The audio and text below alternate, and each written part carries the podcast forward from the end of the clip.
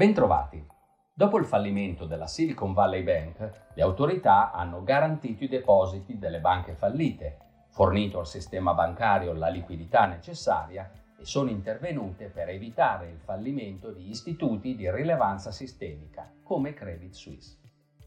La scorsa settimana ha visto le autorità ancora impegnate nel consolidare le difese contro la crisi bancaria e nell'impostare strumenti utili a prevenire simili episodi in futuro. I mercati hanno gradito e dato segnali molto positivi. Negli Stati Uniti la Federal Deposit Insurance Corporation ha confermato che i depositi e gli impieghi della fallita Silicon Valley Bank verranno rilevati dalla First Citizens Bank. Si è appreso inoltre che i regolatori stanno valutando l'espansione del programma di emergenza volto a fornire liquidità al sistema bancario. Guardando al futuro, il Congresso americano ha ascoltato i regolatori bancari e chiesto loro controlli più efficaci. Il segretario al Tesoro Janet Yellen, inoltre, ha dichiarato che l'attuale sistema di regolamentazione e supervisione delle banche andrebbe riesaminato. La scorsa settimana, poi, c'era grande attesa per i dati di inflazione.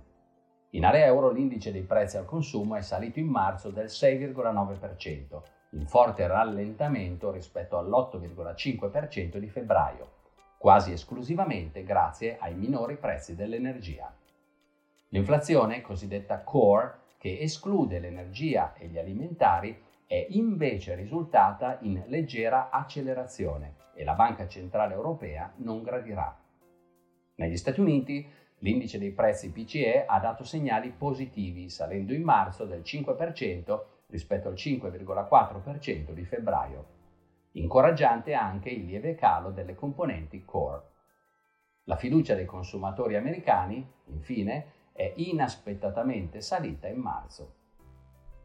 La percezione che la crisi bancaria sia ormai sotto controllo e i discreti dati di inflazione hanno sostenuto i principali listini azionari la scorsa settimana.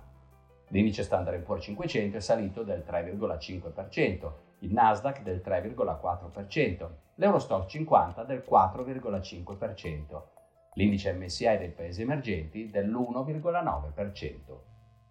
Deboli i mercati obbligazionari, con i rendimenti decennali dei titoli di Stato che sono aumentati di 16 punti base in Germania e di 10 negli Stati Uniti.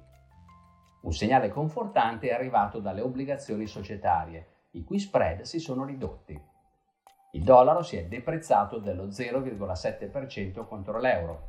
Il prezzo del petrolio Brent è salito del 6,4%, quello dell'oro è sceso dello 0,5%.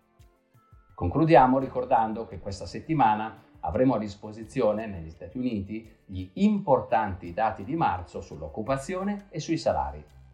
Per lo stesso mese gli indici ISM negli Stati Uniti e Caixin PMI in Cina ci daranno informazioni aggiornate sullo stato di salute delle due maggiori economie del mondo. Infine, per il mese di febbraio, vedremo gli ordinativi all'industria in Germania e negli Stati Uniti. Archiviata, speriamo definitivamente, la preoccupazione per il sistema bancario, gli investitori torneranno a concentrarsi sull'inflazione e soprattutto sul rischio di recessione, quest'ultimo amplificato dalle recenti difficoltà delle banche.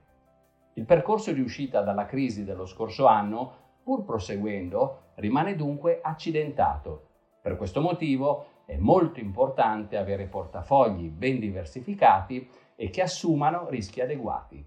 Ci aiuteranno a mantenere lo spirito sereno e la mente lucida per affrontare con successo le inevitabili turbulenze dei mercati. Alla prossima!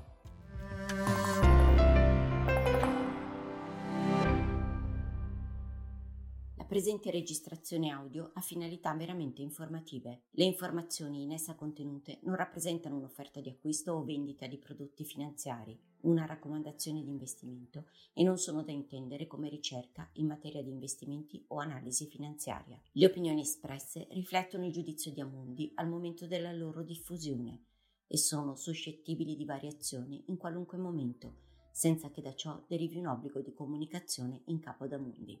Non si garantisce l'idoneità a qualsiasi scopo di investimento delle informazioni fornite, le quali non devono essere utilizzate come unica base per assumere decisioni di investimento. Eventuali dati riferiti a performance passate non sono un indicatore attendibile di performance attuali o future. Investire comporta un sostanziale grado di rischio. L'investitore, prima di qualunque investimento, è tenuto a prendere attenta visione della documentazione relativa allo strumento finanziario oggetto dell'operazione, la cui sussistenza è disposta dalla normativa vigente. Le informazioni contenute nella presente registrazione audio non sono dirette alle US person così come definite nel US Regulation Act della Securities and Exchange Commission.